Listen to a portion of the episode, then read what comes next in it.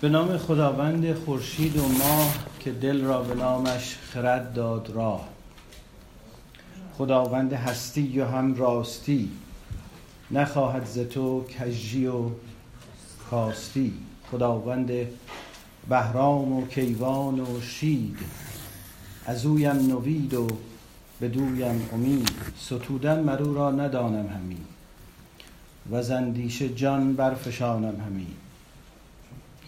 از او گشت پیدا زمان و مکان پی مور بر هستی او نشان. ز گردنده خورشید تا تیر خاک همان باد و آتش دگر آب پا همان خاک و آتش دگر آب پاک. به هستی یزدان گواهی دهند روان تو را آشنایی دهند. جزور آمد آن کردگار بلند. که شادمانی و او مستمند خب این جلسه رو با اشعاری از فردوسی حکیم شروع کردیم. ما قصه شیر و نخجیران رو بخش عمدش رو به پایان بردیم و امروز فرصتی هستش که راجع به اون پار فکرها سخن بگیم که هر کدومش برای خودش یه بحث مستقلی می‌تواند بود و برخی از اینها در قصه های دیگر دفترهای مصنوی به صورت یک فکر اصلی یا درونمای اصلی به تکرار اومده است. بخشی که الان انتخاب کردم در واقع از لابلای همون قصه است که حالا چون پاره فکر هست اونا رو مستقلا داریم نمایش میدیم. بنابراین شما اینجا دارین و می‌تونید این رو با چشمانتون دنبال بکنید. منم می‌خونم ببینیم که چه نکاتی توی اینا هست. همچنان توی همون حکایتی. از بیت 1078 می‌خونیم. خب تازه کن ایمان نی از گفت زبان. ای هوا را تازه کرده در نهان. ببینید این بخش درست از تازه کردن ایمان شروع میشه. اون هوا که اینجا میگه ای هوا را تازه کرده در نهان منظورش هوای نفسه. خب این خودش از همین ابتدا ببینید یه حرف جالبی است یه حرف تازه است و اون اشاره به تازه شدن ایمانه. و این ممکنه همینجا سوال باشه که یعنی چی تازه شدن؟ آدم بالاخره یا ایمان میاره یا ایمان نمیاره. تازه کردن ایمان یعنی چی؟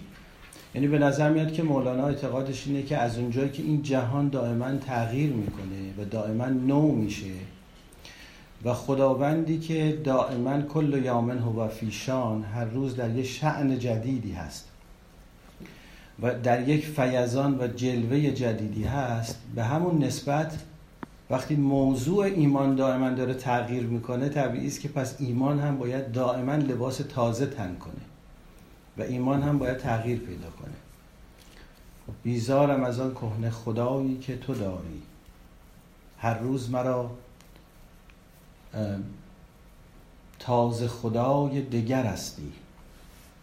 شعر منصوب به خیامه.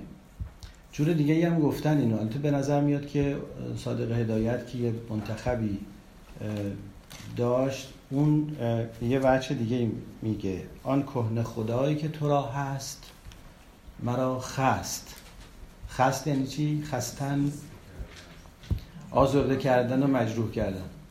آن کهنه خدایی که تو را هست مرا خست. هر روز مرا تازه خدای دیگری هست. یه خدای تازه دیگری هر روز برای من هست. این هر روز ایمان تازه میارم. برای اینکه معناش اینه که هر روز یه جلوه دیگری رو من اکتشاف می‌کنم از این هستی. انگار که این منشور هزار وجه رو از یه زاویه دیگه دوباره بهش نگاه می‌کنن بنابراین میگه تازه کن ایمان نی از گفت زبان. ای هوا را تازه کرده در نهان. تا هوا تازه است ایمان تازه نیست. تا اون هوای نفس تازه است و دائما اون داره در نشو و نماز و قدرت می‌گیره و انرژی داره و حیات داره ایمان تازه نیست. معلوم میشه از دید مولانا تازه شدن ایمان و لباس جدیدی از ایمان در پوشیدن در واقع مترادف با یه جور اصلا مجاهدت نفسه. یه جور مقاومت در برابر کشش هایی که دائما ما رو به این سو آن سو می‌برن. تا هوا تازه است ایمان تازه نیست. که این هوا جز قفل آن دروازه نیست. این هوای نفس دروازه رو قفل می‌کنه. باید بازش کرد کرده تعویل حرف بکر را. بعد به یه نکته اینجا مولانا اشاره می‌کنه. میگه تو حرف بکر رو تعویل کردی. منظورش قرآنه. منظورش کتاب مقدسه. میگه تو این رو داری تعویل می‌کنی. خیش را تعویل کن نه ذکر را. لازم نیستش که ذکر رو یعنی ذکر یعنی چی؟ یعنی ذکر خداوند. قرآن رو اصلا یه نام دیگرش ذکر دیگه. میگه نمی‌خواد تو تعویل ذکر بکنی خودت رو تعویل بکن. خب این خودت رو تعویل بکنم باز یه نکته قابل تعملی است اینجا. در واقع مولانا توصیهش به خودشناسی است. قبل از اینکه اقدام بکنی برای اینکه یه کتابی رو تفسیر بکنی و بفهمی که اون ریشه هاش چی هست به ریشه های خودت بپرداز. ما دو تا کلمه داریم. یه کلمه تعویل داریم یه کلمه تفسیر داریم. اینا قدری با هم دیگه در عربی فرق می‌کنن. هر دو هم کلمات عربی هم دیگه. تفسیر رو گفتن که دو تا ریشه ممکنه داشته باشه. یکیش از فسره است به معنای مثلا مشخص شدن. قدیم پزشکا یه نمونه ادرار می‌گرفتن از بیمار و اون گفتن تفسره برای اینکه اون کاملا مشخص می‌کرد که بیماری چیست. بهش گفتن تفسره. گفتن یه ریشه دیگه هم تفسیر از سفره میاد در عربی. سفره به معنای روشن شد. روشن شدن. وجوه یامعزن مصفره در قرآن هست. روزی که چشمان روشن میشن یا مثلا میگن سفر المرء یعنی زن نقاب خودش رو برگرفت. خلاصه به معنی روشن شدن و مشخص شدن. این, این تفسیره. وقتی میگیم تفسیر یعنی تلاش می‌کنیم که یه مقداری اون معنا رو روشنتر و مشخصتر بکنیم. ولی کلمه تعویل متفاوته. تعویل از اول میاد در عربی. یعنی بازگشت به اصل. چیزی رو که ما تعویل می‌کنیم در حقیقت داریم اون ریشه ها و اصلش رو پیدا می‌کنیم. معلوم میشه که کلم، کلمات یا کلام یه جور ارز کنم که دو پهلویی یا لایه لایگی داره. معلوم میشه کلام احتمالا سمبولیک و نمادین هست. در مورد اون کلام سمبولیک و نمادین معمولا کلمه تعویل به کار میره. در مورد رویا هم تعویل به کار می‌برن. چون که در سوره یوسف هستش که حضرت یوسف گفتش که به پدرش گفت که این هازا تعویل رویای من قبل این چیزی که الان می‌بینم تعویل رویایی است که پیش از این دیده بودم یعنی در واقع اون چیزی که در زبان سمبولیک به من در از ناخداگاه یا در خواب به من رخ نشون داده بود حالا دارم می‌بینم که به حقیقت پیوسته و تعبیر شد. تعبیرم همینه دیگه. تعبیرم یعنی عبور کردن از ظاهر و به باطن رسیدن. معمولا در مورد متشابهات قرآنی تعبیل و ارز کنم تعبیر به کار می‌بریم. کلمه تعبیل الاحادیث هم خیلی به کار میره در قرآن. تعبیل الاحادیث رو در مورد تعبیر خواب یا تعبیر خواب به کار می‌برن. چرا میگه تعبیل الاحادیث برای اینکه ما معمولا خواب رو برای یک کسی تعبیر تعریف می‌کنیم شرح میدیم و اون بر اساس اون حدیثی که ما می‌کنیم شروع می‌کنه اون رو تفسیر کردن. درسته؟ و میگه که مثلا نمادهاشو باز می‌کنه به صدا decode ش می‌کنه. در حقیقت اون که خودش این رویا رو ندیده اون بر اساس حدیثی که روایتی که ما از اون رویا کردیم. خودش کاملا تو اون اتمسفر اون اون discourse رو نشنیده ندیده. این سخن سر تعبیر و تفسیره. حالا مولانا میگه خیش را تعبیر کن نه ذکر را که کاملا یه توصیه مشخصی است که پرتکرار هم هست در مصنوی دائما مولانا به ما میگه قیمت هر کاله میدانی که چیست قیمت خود را ندانی ابلهی است. سعدها و نحسا دانسته ای ننگرین سعدی تو یا ناشسته ای می‌دونی که این سعد این نحسه در اسرار نجوم برو تفحص کردی ولی خودت رو نمی‌شناسی. قیمت هر کالایی رو می‌شناسی ولی به خودشناسی نپرداختی. جان جمله علم ها این است این که بدانی من کیم در یام دین. اون اصل و اساس همه علوم اینه که خودت رو بشناسی. بفهمی که موقعیت تو کجاست. در چه موقعیتی قرار داری؟ راه خودت رو پیدا کردی هدفت رو پیدا کردی یا نکردی؟ بخش دیگر حالا این برای اینکه مولانا برای که این رو یه قدر روشنتر بکنه وارد این قصه میشه. قصه که در ادامه می‌بینید زیافت تعویل رکیک مگس. زیافت از ریشه زیف میاد به معنی زشتی است به معنی ناخالصی است. ناپاکی. در این, این حال معنی بیادبی هم داره. زیافت تعویل رکیک مگس. خب قصه راجع به مگسه. آن مگس بر برگ کاه و بول خر همچو کشتیبان همی افراشت سر. یه مگسی بود که روی برگ کاه و روی ادرار یه اولاغی مثل کشتیبانی داشت کشتیبانی می‌کرد کشتیرانی می‌کرد. آره جورو می‌داد. گفت من دریا و کشتی خانده ام مدتی در فکر آن میماندم. خونده بودم که دریا هست کشتی هست کشتیبانی هست. اینک این دریا و این کشتی و من. مرد کشتیبان و اهل و رایزن. اهل یعنی آشنای به فن رایزن یعنی آدم خبره آدم آگاه. تازه فهمیدم که منظور از کشتی و کشتیبان و ملاح و اینا چیه. من خودم هم اینم, اینم دریاست.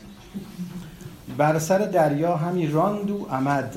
عمد یه نوعی از چیزه قایقه که با پوست درخت و شاخه و اینا درست می‌کردن. بر سر دریا همی راند و عمد. می نمودش آن قدر بیرون زهر یا قذر. قذر معنی همون کسافات ایناست. به نظرش خیلی این ادراری که داشت روش به هر حال کشتیبانی می‌کرد به نظرش خیلی وسیع و قلزم زخاری اومد و اینها دریای لبالبی بود و اینها آن نظر که بیندان را راست کو. ببخشید. آره بود بیحد آن چمین نسبت به دو. چمین به معنی پلیدیه.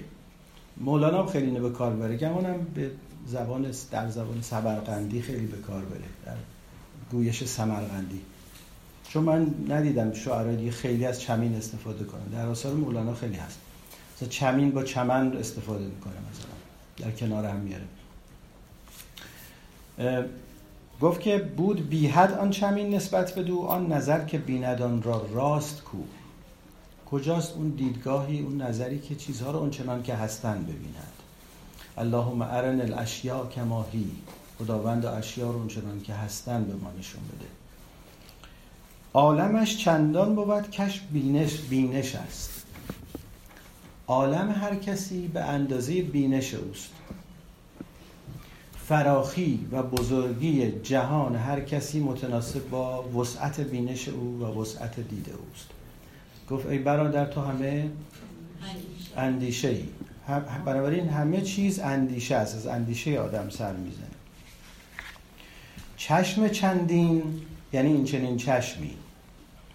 بحر هم چندینش است. هم چندین یعنی دو چیز مساوی. یه چنین چشمی دریاش هم مساوی با خودشه دیگه. چشم مگس که اینقدر مثلا حالا خورده و کوچیکه احتمالا اون موقع چشم مگس رو نمی‌تونستن زیر میکروسکوپ های الکترونیک ببینن که چه خبره چه دریایی است. ولی به هر حال میگه چشم مگس چون کوچیکه خب جهانش هم همین قدر دریایی هم که بهش فکر می‌کنه همینه.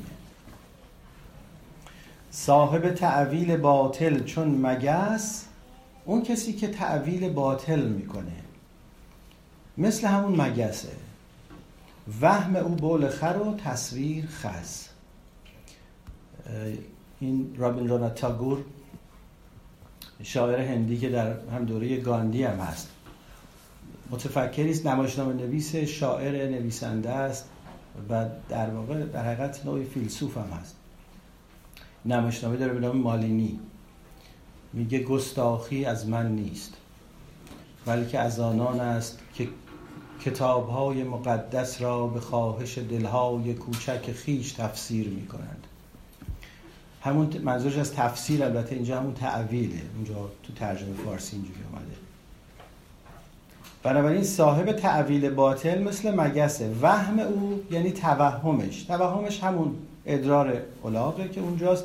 و تصویر خس تصورش هم همون خسه بنابراین دو مرتبه مولانا برگشت به اون مسئله توهم که یک دو بار دیگه با هم صحبت کرده بودیم. این عالمی که بر اساس خیال و توهم شکل گرفته.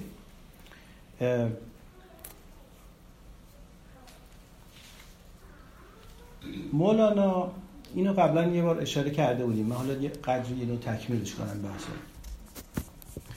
مولانا اعتقادش اینه که ما در این عالم دوچار خیالها و توهمها هستیم.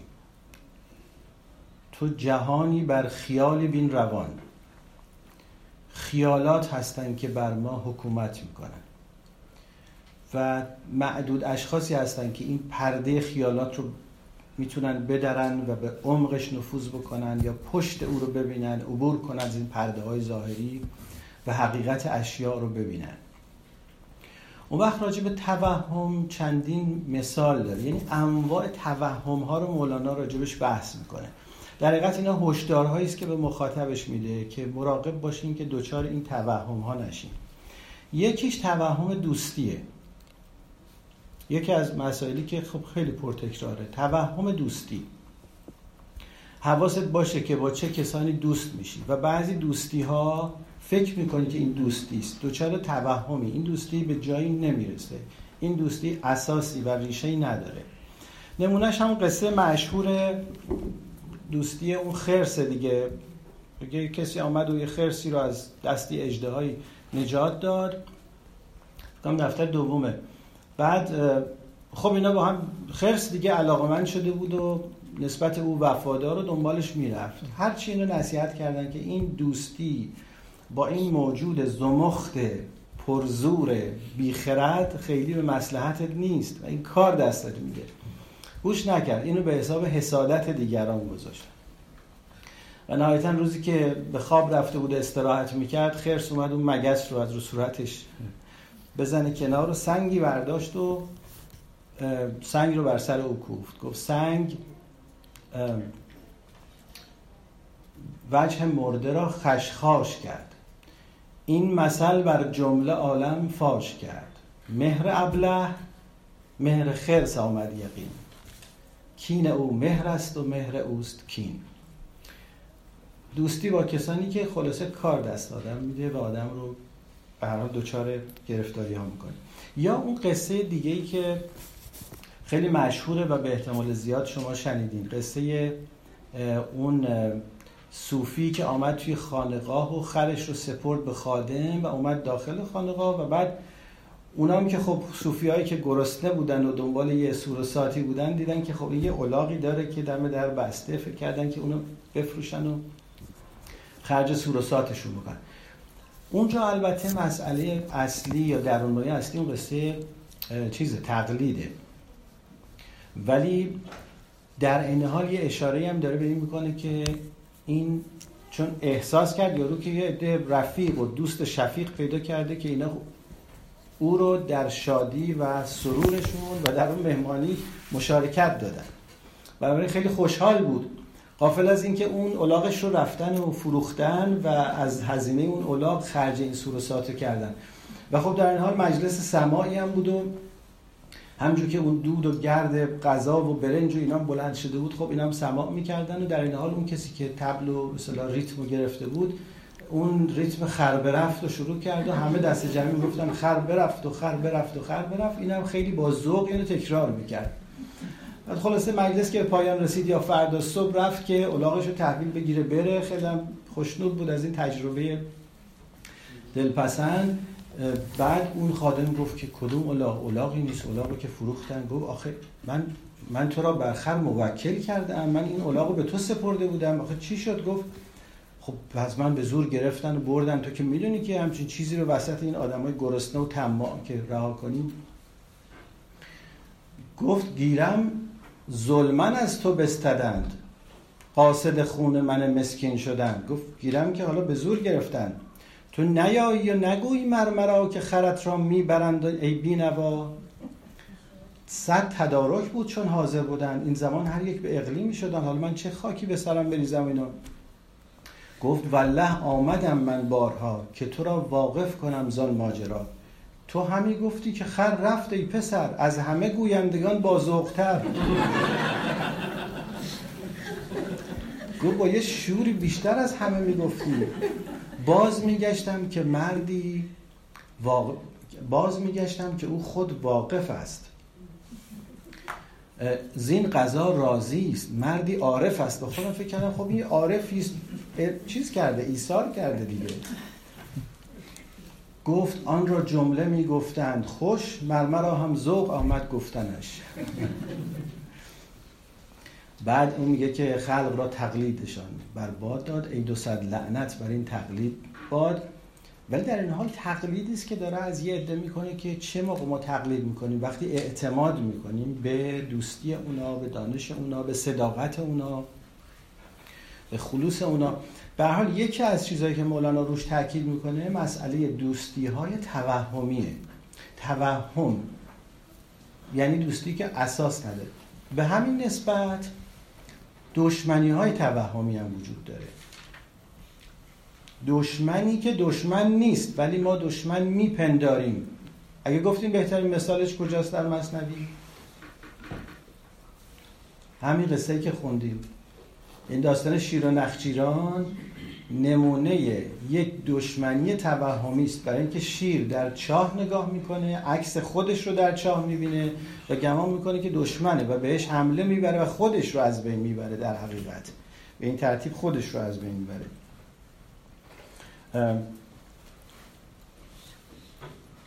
و به این هست دیگه.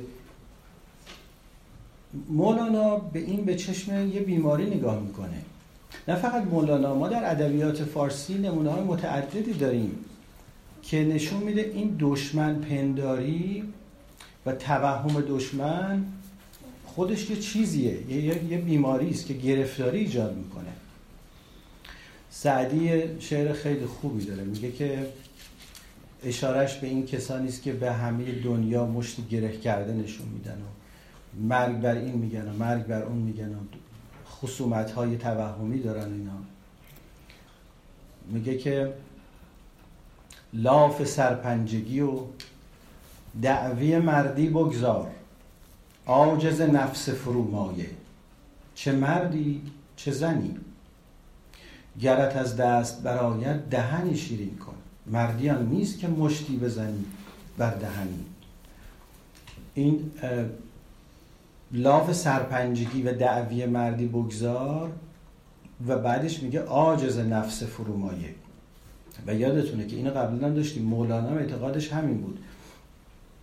می‌گفت این که یک انسانی با همه جهان داره من خودشو در نزاع و جنگ می‌بینه این ناشی از اون درون متلاطم و ناآرامشه و نشون دهنده ستیز درونی است. موج لشکرهای احوالم ببین هر یکی با دیگری در جنگ و کین. چی بود؟ بیت بعدیش؟ مینگر در خود چون این جنگ گران پس چه مشغولی به جنگ دیگران؟ ابتدا این جنگ سنگین و سختی که در درون خودت برپاست نگاه کن و خودت رو مصروف و مشغول جنگ دیگران نکن. به خودت بازگرد. تو این قسم اتفاقا همین بود دیگه. اون برگشت گفتش که تو در حقیقت اون خصومتی که می‌بینی و اون دشمنی که داری در چاه می‌بینی در حقیقت چیه؟ تصویر خود توست که در چاه منعکس شده بنابراین همه چیز می‌بینید. باز دعوت به نوعی خودشناسی است و حل کردن تضادهایی که ما در خودمون داریم. و بعد اون رو به عالم بیرون پروجکشن می‌کنیم به اصطلاح فرافکنی می‌کنیم و با عالم در به اصطلاح جنگ در میاییم دوست از دشمن همی نشناخت او. نرد را کورانه کژ می باخت او از مولاناست.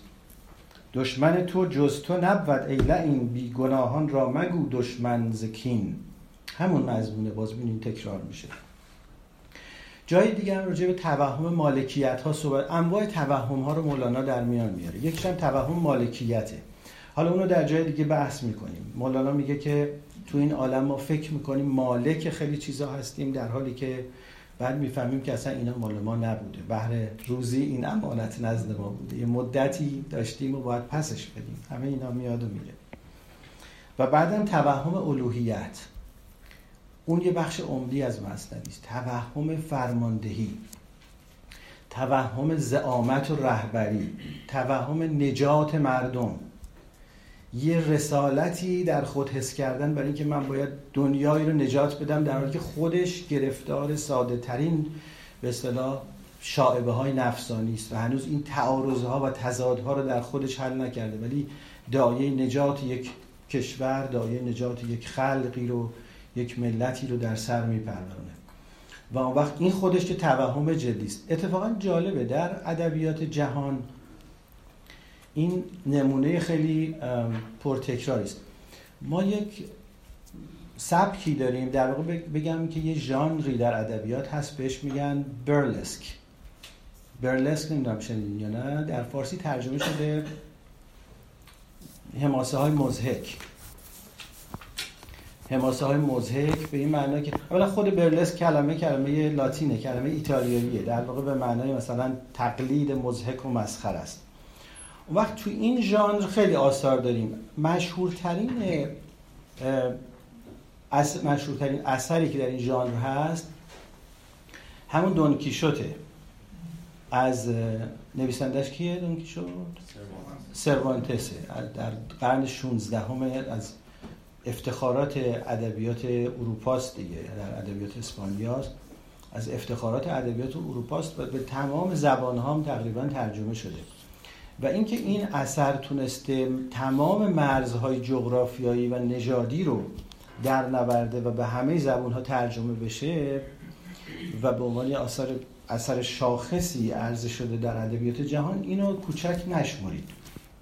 یه چیزی داره. یعنی این اثر داره از اون ناخودآگاه فردی و جمعی ما سخن میگه. یه چیزی میگه که مهمه. قهرمانش کیه؟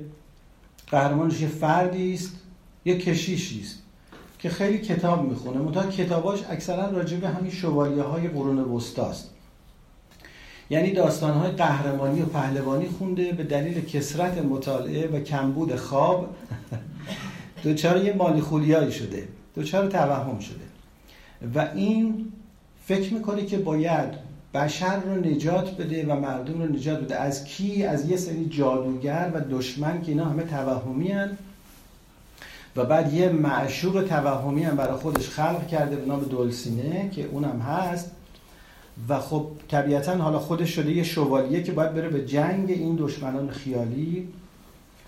منتها نه اندیشه بالغ پخته پویایی داره نه ابزار درستی داره. یه یابوی مردنی پیدا کرده سوار اون شده و یه زره پوسیده هم به تن کرده یه کلاخود زنگ زدم داره و حالا می‌خواد بره به جنگ دشمن و این آسیاب های بادی رو به شکل دشمنانی می‌بینه به اونا حمله می‌کنه. بعد زمین می‌خوره زخمی میشه. ولی جالب اینه که یک همراه داره که به اون میگن اسمش از سانکو پانزا یا سانچو پانزا که یک روستایی ساده است. اونم سوار اولاقش دنبال این هر جایی میره اونم میره. و دائما هم ضرب المثل به کار می‌بره که نماد و نماینده توده مردم هست. و در حقیقت اونجا سروانتس می‌خواد نشون بده که همیشه در جامعه کسانی هم هستن که خودشون رو با هزیانهای اون فرد متوهم تطبیق میدن و دنبالش را میفتن و کاملا به اون باور می‌کنن. و در حقیقت داره از یه خطر بزرگی پرده برمیداره کسانی که با یه توهمی دایه رهبری به سرشون می‌زنه و نجات مردم و بعد توده ای که این رو باور می‌کنن و به دنبالش راه میفتن و حاضرن که براش مایه و سرمایه خودشون رو بگذارن بلکه گاهی اوقات جان خودشون رو در این راه بگذارن. به چیزی که او حمله می‌بره یا او نشون میده حمله ببرند و او رو از بین ببرن یا جان خودشون رو در این راه ببازن. مسئله مسئله جدی است. این نمونه وطنیش در واقع همین رمان دایجان ناپلئونه که آقای پزشکزاد نوشته بود. اونجا اگه دقت کنید اون مشخاصم تا به نعل نعل همه اون چه که دایجان میگه این باور داره. و حتی به خاطراتی آگاه هستش که اون اون اصلا خاطرش نیست. اینجوریست کاملا باور کرده. این تو این قصه هم توهم دشمن وجود داره هم توهم اوتوپیا وجود داره توهم در واقع اون آرمان شهر وجود داره هم توهم معشوق وجود داره. خیلی نمونه جالبی است. از یه بیماری منتها طبیعتا اگه فقط یه اثری بود که یه آدم مجنونی رو نشون می‌داد که برای خودش یک افکار مالی خولیایی داره این اندازه مورد استقبال قرار نمی گرفت خلاصه این هم از اون ژانر برلسک که به اینها می‌پردازه. اریک فروم در یکی از نوشته های خودش به یه نکته اشاره می‌کنه که چون بی مناسبت با این نیست اینم بگم. برای اینکه اگه دقت کنین این قصه رو نمی‌دونم کیا خوندن همین داستان دون کیشوتو. و قطعا شما اگه اونو نخوندین مثلا دایی جان ناپلئون اونو خوندین. شخصیت دون کیشوت یک شخصیت صادقه. یعنی هرچی نباشه این صداقت داره. واقعا دلش می‌خواد که یه کاری بکنه. حقیقتا دلش می‌خواد که نجات بده همه رو. یعنی یه motivation مثلا شفقت انسانی و compassion اینا درش هست. بالاخره در نهادش این صادقه. ولی همیشه اینجور نیست. قصه همیشه به دست کسانی نیست که صداقت دارن بلکه گاهی به دست کسانی میفته که حقیقتا بیمارن و کسانی که بد سگال و بد اندیشن مثل این نیک اندیش نیستن. و بعد ما اون خیلی خسارت های جدی به بار میاره. یعنی کار وقتی به دست کسانی بیفته که توهم رهبری و زعامت دارن و نجات دارن نجات بشریت دارن در حالی که اون شاعبه های نفسانی رو حل نکردن و بعد دچار بیماری های هستن.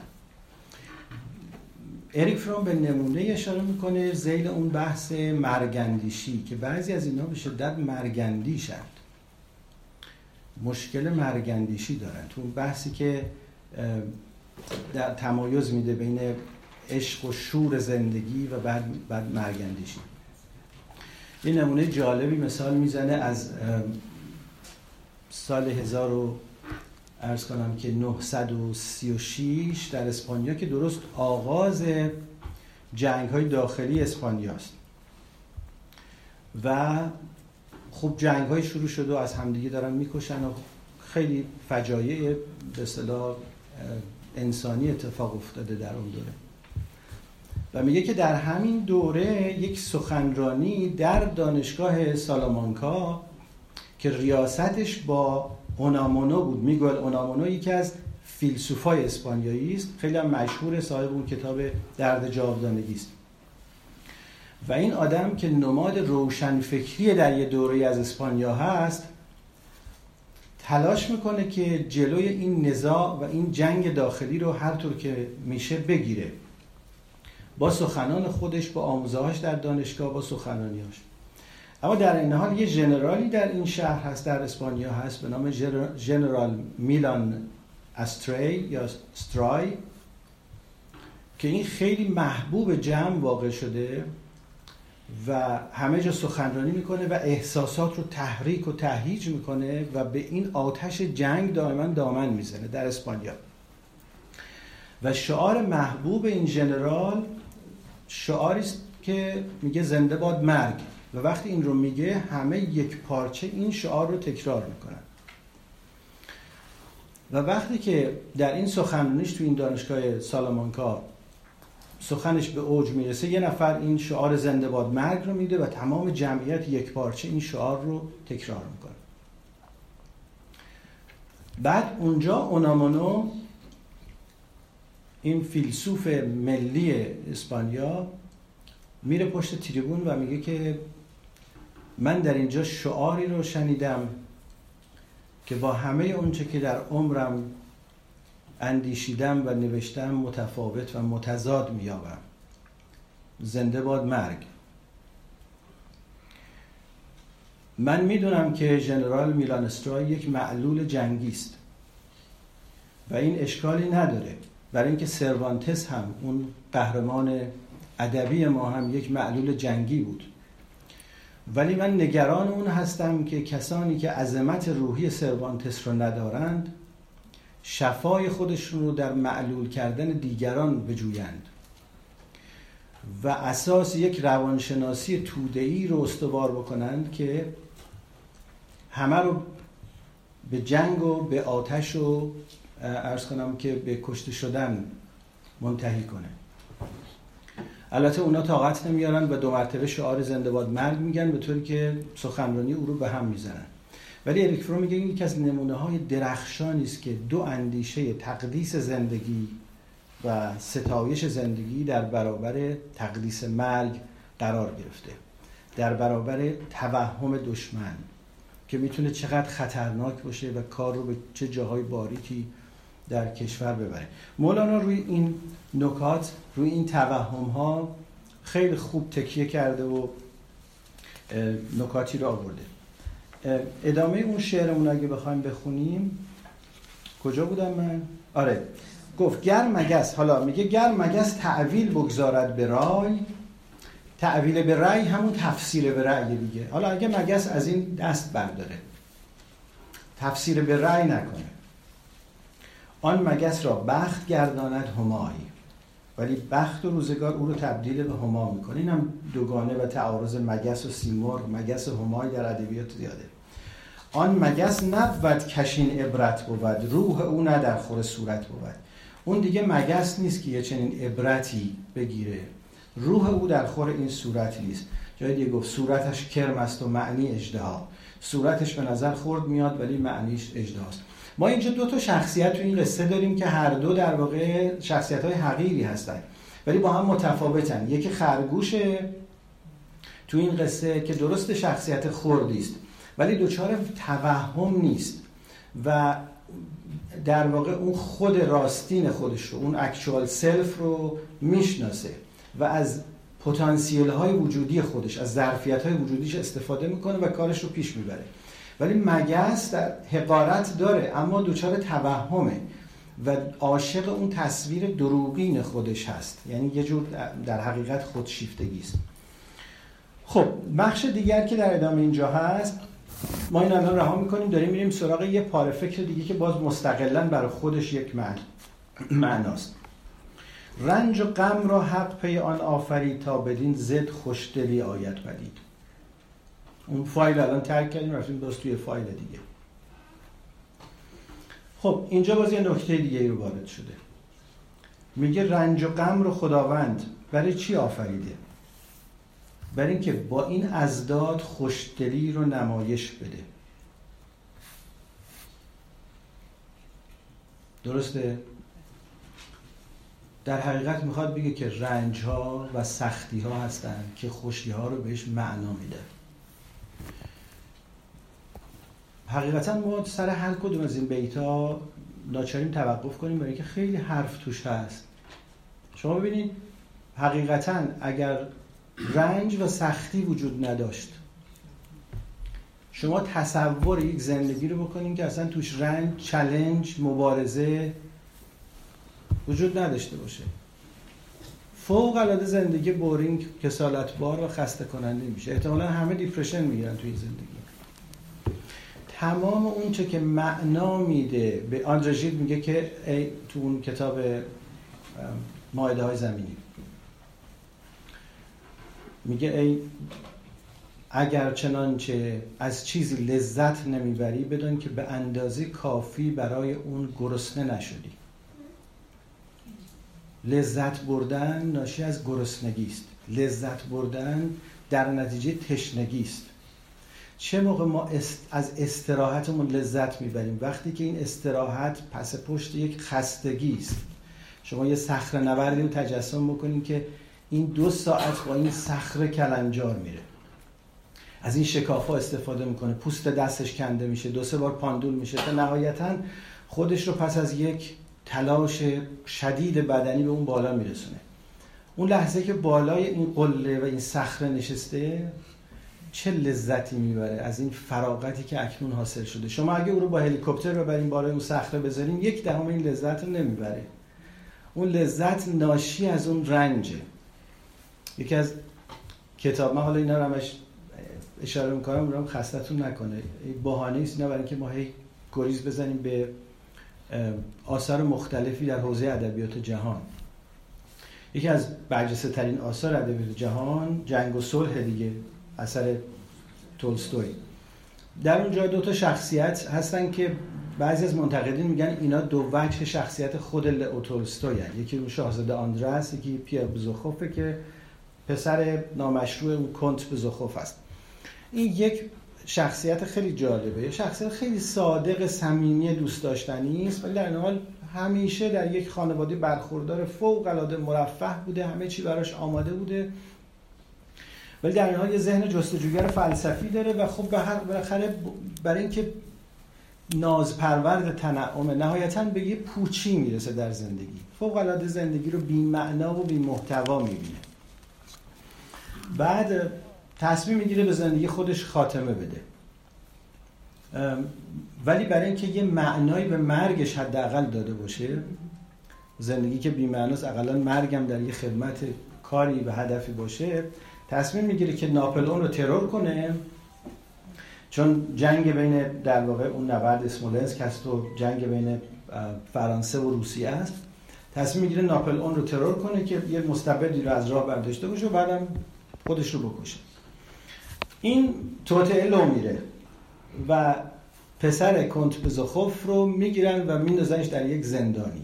زندان کجاست؟ یک دخمه بدون کوچکترین امکاناتی یه سیاه چالی که اونجا وقتی میره یه تعدادی هم تو اون تاریکی هیچ نوری هم نیست. ناگهان می‌بینه که دو سه نفری هم اونجا نشستن و متوجه میشه که اینا موژیکن. موژیک یعنی همین دهقان های خورده در واقع کشاورزها. فقیر و ناچیز و اینا. کسانی که در عمرش به اینا نگاه هم نمی‌کرده و اصلا اینا رو داخل آدم حساب نمی‌کرده. حالا ناچاره که تو این محیط با اینا باشه سه چهار روز نه آب به اینا میدن نه غذا. و در شرایطی که همه اینا رو به مرگ هستن یه بار در باز می‌کنن و این نشون میده که این به زخوف کسی است که از هیچ چیزی دیگه در زندگیش لذت نمی‌بره. نه از قصر و کاخی که در اختیارش هست نه از اسب سواری نه از همسرانی که در اختیارش هست ارز کنم که همدمانی که در اختیارش هست نه از غذایی که می‌خوره لذت می‌بره از هیچی. گویی که این اصلا این پیچ این لذائز رو برای بستن شیرش رو بستن. بله؟ زندگی آره مفهومش از دست داده بعد بعد از سه چهار روز در رو باز می‌کنن یه سه چهار تا سیب زمینی پخته که تو خاکستر پختن پرت می‌کنن تو این اتاق. و اینا حجوم میارن برای خوردن این سیب زمینی های پخته. و این برای اولین بار پس از مدت ها احساس می‌کنه که لذت غذا رو بعد از مدت ها دو مرتبه کشف کرده. به دلیل شرایط وحشتناک و اون گرسنگی و تشنگی بعد خب به مرور با اینا صحبت می‌کنه می‌بینه اینا هم آدمن اینا هم خاطراتی دارن اینا هم سنس دارن اینا هم یه قصه ای داره زندگیشون که جذاب یه حرفی دارن که بزنن. و به کل وقتی میاد بیرون به زخوف یه زندگی دیگه پیدا می‌کنه. از نمونه های بخش خیلی زیبای جنگ و صلح یکیش هم همین هست. پس نهانی ها به زد پیدا شود بعد مولانا میگه چون که حق را نیست زد پنهان بود. ظهور جمله اشیا به ضد است ولی او را نه و نه ند است مال شیخ محمود شبستری است. حق برای اینکه ضدی نداره پنهان میشه. ولی ما شناخت اشیا رو بر اساس ازداد در ذهنمون سامان میدیم. پس به ضد نور ببخشید. که نظر درست میگم؟ که نظر بر نور بود آنگه به رنگ. این پر نیست. بره بر درست تره تو بعضی نسخ بره. که نظر بر نور بود آنگه به رنگ البته پرم درسته به یه اعتباری. برای اینکه می‌خواد بگه که اول باید نوری وجود داشته باشه که ما بتونیم رنگ ها رو ببینیم. طبق اون باور قدیم بود که نوری از چشم متساعد میشه. بازتابش رو ما می‌گیریم دیگه. زد به زد پیدا بود چون روم و زنگ مثل رومیان و زنگیان پس به زد نور دانستی تو نور. زد زد را می نماید در صدور. خیلی خوب.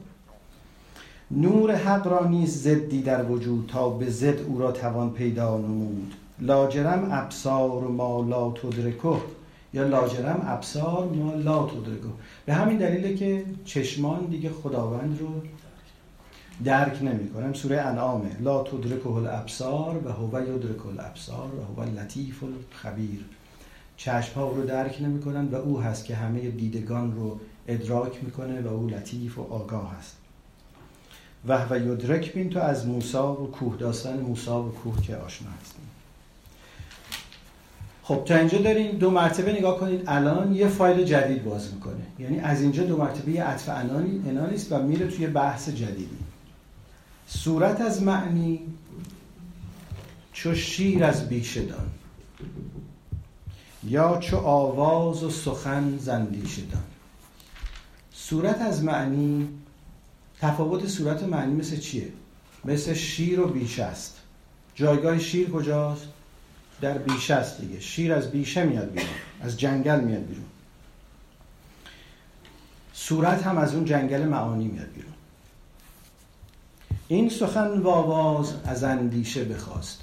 از اشعار مشهور مصنوی حتما شنیدید این سخن و آواز من از اندیشه بر بلند می شود. تو ندانی بحر اندیشه کجاست. همه عالم تجلیات و تجلیات اون چشمه فیاض هستن. می‌خواد این رو اثبات کنه. لیک چون موج سخن دیدی لطیف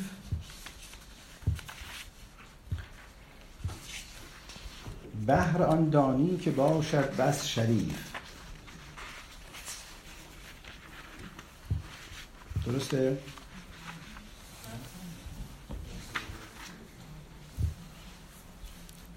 لیک چون موج سخندیدی لطیف بهر آن دانی که باشد بس شریف. یا باشد هم شریف. بله؟ اگه همه که همین همو باید ببینیم. من نسخه نیکلسون رو البته الان باز ندارم جلوم ولی باید ببینیم که نیکلسون چی میگه. هم. خیلی خوب. هم شریف. یعنی به بحرش هم معلوم میشه که از یک به اصطلاح معلوم میشه که اگر این سخن شریفه یا اون اندیشه شریفه از یک دریای گرامی سرچشمه گرفته است. چون زدانش موج اندیشه بتاخت از سخن و آواز او صورت بساخت. ببینید میگه که از اون دانش موج اندیشه بلند میشه و شروع می‌کنه از سخن و از آواز صورت سازی کردن. یه اندیشه وجود داره و در حقیقت سخنها و آوازها صورتهایی هستند که ما به این اندیشه میدیم شما اندیشتون رو گاهی به زبان عربی بیان می‌کنید گاهی به زبان فرانسه بیان می‌کنید گاهی به فارسی بیان می‌کنید. گاهی به زبان نقاشی بیان می‌کنید گاهی مجسمه سازی می‌کنید. گاهی معنا و اندیشتون با پانتومیم اجرا می‌کنید. اصلا بی استعانت از صوت و زبان درسته با اون body language اجرا می‌کنید. اندیشه صورتهای مختلفی پیدا می‌کنه. از سخن صورت بزاد و باز مرد. خب صورتهایی پیدا میشن و دو مرتبه این سخنها از بین میرن. یعنی کلام من که شکل می‌گیره منعقد میشه و بعد سکوت میشه بعدش. موج خود را باز اندر بحر برد. موجی است که میاد چیزهایی رو صورت میده. صورت ها مثل صدف ریزه های میریزن تو ساحل وجود و دو مرتبه این بر میگرده اینا رو می‌بره توی به اصطلاح اون دریای عدم. از سخن صورت بزاد و باز مرد موج خود را باز اندر بحر برد. صورت از بی صورتی آمد برون. باز شد که نا الیه راجعون. این صورت ها همه از دریای بی صورتی میان بیرون. یه دریایی هست که اون دریا دریای بی صورته. بی شکل کاملا. ولی داره در واقع تولید صورت می‌کنه. باز شد باز شد یعنی چی؟ شد یعنی رفت. دو مرتبه برمیگرده همه چیز تو اون دریا که نا الیه راجعون برای که ما همه به او راجع هستیم. دو مرتبه به او باز میگردیم. مولانا خلق این جهان رو از یک دریای عدمی می‌دونه. قبلا راجع به این یه اشاره کردم. این مفهوم عدم یه مفهوم جالب توجهی است. شما این رو در سخن پدر مولانا ابتدا می‌بینید در بهای ولد در اون معارف بهای ولد که راجع عدم شاید پیش از همه او گفته باشه. البته همزمان عطار هم هست. در آثار عطار هم خیلی مفهوم عدم به تکرار میاد. حدس من اینه که احتمال داره همه اینها از اون استاد اصلیشون که شیخ نجم الدین کبرا هست این مفهوم عدم رو گرفته باشن. اصالتی که عدم داره. منتها عدم که میگن در حقیقت وقتی میگن عدم که ما ترجمه می‌کنیم نیستی در حقیقت نیستی نیست. یک یک عدم فوق الوجوده که همه وجودها از دل اون میان بیرون و اون شروع کنه اینها رو توی خط تولید قرار دادن و اینها رو به اصطلاح چیز کردن.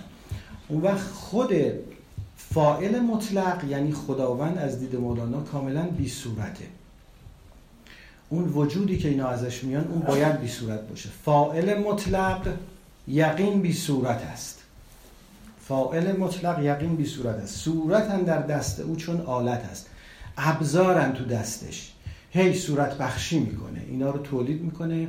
به صورت یه ابزار اینها رو میده بیرون. دینشناسی ما و شناخت ما از خداوند معطوف این صورت هاست. ما اصلا همه چیمون قضاوتمون و شناختمون از جهان بر اساس صورت هاست. خداشناسی اونم معمولا معطوف صورت هاست. خداوند رو در یک جهتی می‌دونیم نامهایی بهش برش می‌گذاریم طریقتی رو دنبال می‌کنیم برای که فکر می‌کنیم اون طریقت ما رو به خداوند میرسونه. جانب قبله نماز می‌خونیم کعبه خانه خدا می‌دونیم.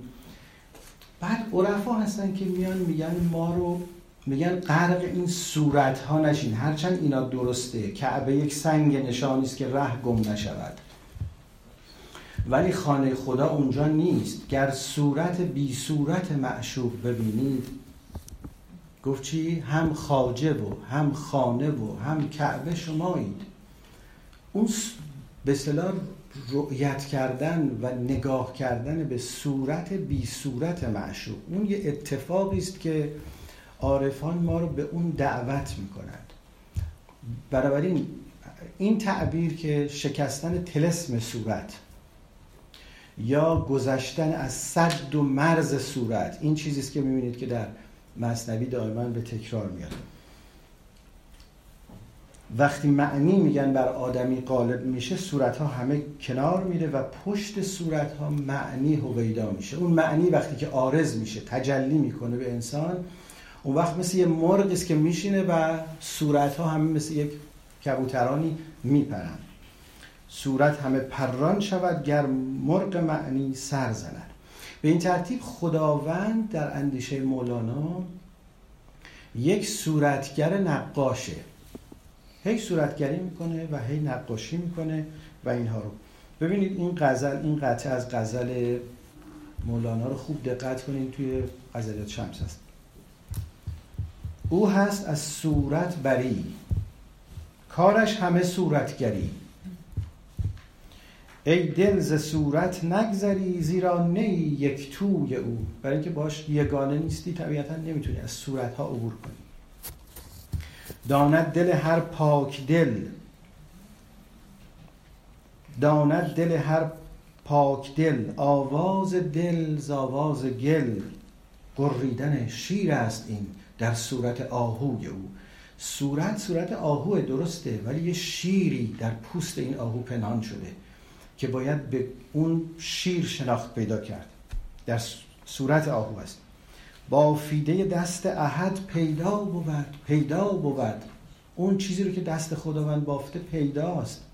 البته برای مولانا است که خیلی راحت پیدا بود پیدا بود. از صنعت جولاهی و از دست و از ماکوی او. اونی که خدا بافته از اون چه که بشر بافته پیداست. بنابراین از نظر مولانا بزرگترین کشف آدمی شکستن تلسم صورت هاست و عبور کردن از این صورت هاست و رسیدن به اون در واقع. بشکن تلسم صورت بکشای کشم سیرت تا شرق و غرب بینی سلطان من گرفته. این تلس رو که بشکنی وقت می‌بینی که شرق و غرب عالم رو یه سلطانی در تصاحب خودش گرفته. اون سلطنت رو و شکوه اون سلطنت رو می‌تونی ببینی. بنابراین اینا حرفش اینه که ما در یک دنیای حقیقتا پلورالیستیک و سرشار از صورتهای اون امر بی صورت قرار گرفتیم و اون رو داریم نگاه می‌کنیم. همه صورتهایی که از دریای عدم سرچشمه می‌گیرن و به اونجا باز میگردن. یک جالبه. حالا این مثلا طبیعی است که در اندیشه عارفانی مثل عطار و شاید صنایع مطمئن نیستم ولی مثلا به ولد هم دیده میشه. اینا خیلی جای تعجبی نیست میگم چون شاید از اون مثلا استادشون سرچشمه گرفته باشه. ولی جالب اینجاست که یک عارفی در همون قرن سیزدهم میلادی در آلمان هست به نام اکهارت. که مشهور به مایستر اکهارت. مایستر همون مستر همون به صلاح استاد یا معلوم میشه که یه سمت در واقع مثلا حکمی و عرفانی داره مایستر اکهارت. یکی از کسانی است که خیلی در فرهنگ عرفانی و ادبیات آلمان نفوذ داره و گفتن تاثیر او بر ادبیات آلمان همسنگ تأثیری است که دانته بر ادبیات ایتالیا داشته است. جالب بود برام که یه مقاله میخوندم و دیدم که این مفهوم عدم اینکه خداوند باید از یک عدمی در واقع آفرینش باید از یک بیصورتی و از یک عدمی سرچشمه گرفته باشه عینا در سخن او هم هست. بعید می‌دونم که از مولانا او خبری داشته باشه و افکار مولانا به او رسیده باشه. گرچه که 50 سال پس از مولاناست. مایستر اکارت 1260 مولانا 1207 تولدش 1207 میلادی است. اکارت 1260 ولی مشابهت هاشون بسیار زیاد هست و خیلی اندیشه های جالب توجهی داره و برخش کاملا انگار که اینا از دست هم نوشتن. من جمله اشاره که او به این نکته می‌کنه که می‌گوید که میبایستی که تمام این صورت هایی که به صورت متکسر در عالم هستند باید از یه دریای بی صورتی یا از یک وجود بی صورتی منشأ گرفته باشن. همچنان که شما وقتی می‌خوان یه چیزی رو بنویسید باید یه صفحه سفید بنویسید. نه یه صفحه ای که پر از نگارشه رو صفحه سفید میشه نوشت. برای اثباتش این مثال می‌زنه. حالا این جمله مولانا رو ببینید چی میگه. مولانا میگه هست مت... هست مطلق کارساز نیستی است. کارگاه هست کن جز نیست چیست؟ برنوشته هیچ بنویسد کسی. کسی میشه که رو نوشته بیاد بنویسه؟ یا نهاله کاردن در مغرسی؟ یا کسی ممکنه یه جایی که بعض ریختن دوباره چیزی بکاره کاغذی جوید که آن بنوشته نیست. تخم کارد موضعی که کشته نیست. خیلی جالبه. ما یه البته یک فایلی داریم که من فکر کردم بعد از این صحبت هم که تموم شد تا فاصله که اگه پرسشی دوستان داشته باشن بذاریم فکرم یه 7 دقیقه باشه. معرفی می‌کنه مایستر کارتو یه, یه فایلی است به یک گوینده است و تصاویری هم داره. اونو نگاه کنید بعد نیست بیشتر با افکار مایستر کارت آشنا میشین. اون وقت کسانی علاقه مند شدن می‌تونن که مراجعه کنن به آثار خودش و یا گوگل کنن ببینن که چه نکاتی از او هست و بیشتر اطلاعاتشون تکمیل کنن درباره اون.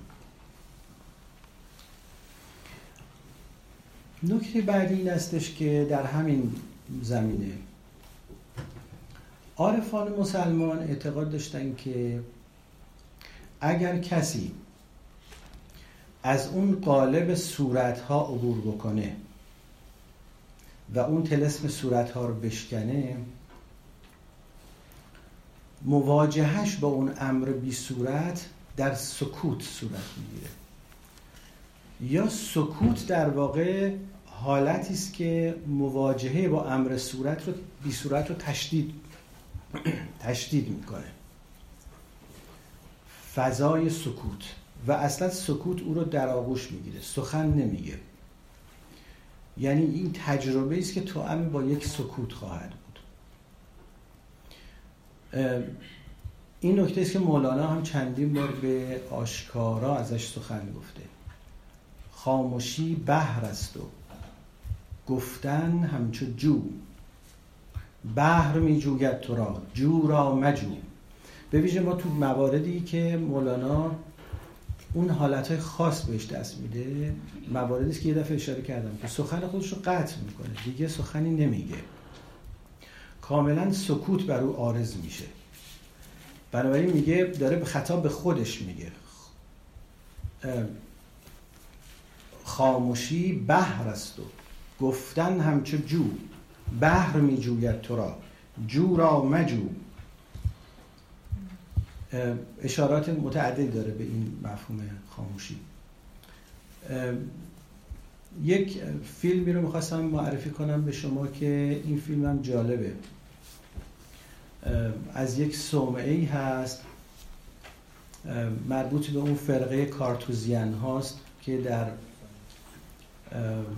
کوههای سوئیس اونجا یه صومعه هست و اون فرقه کارتوزیان اونجا هستن و زندگی خاص خودشون رو دارن. کاملا در اونجا مناسک و ریچوال های خودشون رو دارن. و یکی از ارکان به اصطلاح ritual ها و نیایش هاشون همین رعایت سکوته. این کارگردان این فیلم در سال 2005 ساخته شده و کارگردانش شخصی به نام رابرت گرونینگ بله فیلیپ فیلیپ گرونینگ بله این برای اینکه بره اونجا و یه مصاحبه بکنه و یه گزارشی تهیه بکنه از این صومعه که معمولا کمتر کسی اونجا میره و به رفت آمد کمی اینها با خارج از محیط خودشون دارن. برای اینکه اونجا بره درخواست میده به اون صومعه که من میام و یه مصاحبه می‌خوام یه گزارشی تهیه کنم. اونا میگن روش باید فکر بکنیم. 16 سال بعد بهش تماس می‌گیرن که خب ما موافقت کردیم که تو بیای و این گزارش رو تهیه کنیم و اون میره اونجا و این گزارش رو از این سمعه و مناسکی که اینجا دارن تهیه می‌کنه. و سکوتی که بر تمام ارکان این سمعه حاکمه و مراسمی که اونجا دارن. دیدن این فیلم کار هر کسی نیست. برای اینکه بعضیا خسته میشن از دیدن این فیلم. خود این فیلم در واقع مشاهده این فیلم یه جور مدیتیشنه ولی فوق العاده فیلم جالبی است. فوق العاده جالبه یعنی در طول فیلم کاملا شما رو می‌بره توی اون امبیانس و اون اتمسفری که اونجا حاکم هست و رفته رفته نشون میده که سکوت تا چه اندازه می‌تونه چیزهایی رو در درون انسان بارور کنه و دریچه هایی رو به روی آدم باز بکنه. به نظر من این از این نقطه نظر فیلم خیلی منحصر به فردی است. هیچ موزیک متنی نداره هیچ دیالوگی نداره. ولی در طول این فیلم شما ناچار میشین که سکوت کنید و این گذر زمان رو که بر فصلها و بر روزها و شبان روز در واقع طی میشه و میگذره این رو کاملا به شکلی مشاهده بکنید و در این مدیتیشن به نوعی شرکت بکنید خلاصه این فیلم جالب داریم اینجا تصویرشون بله. Into Great Silence.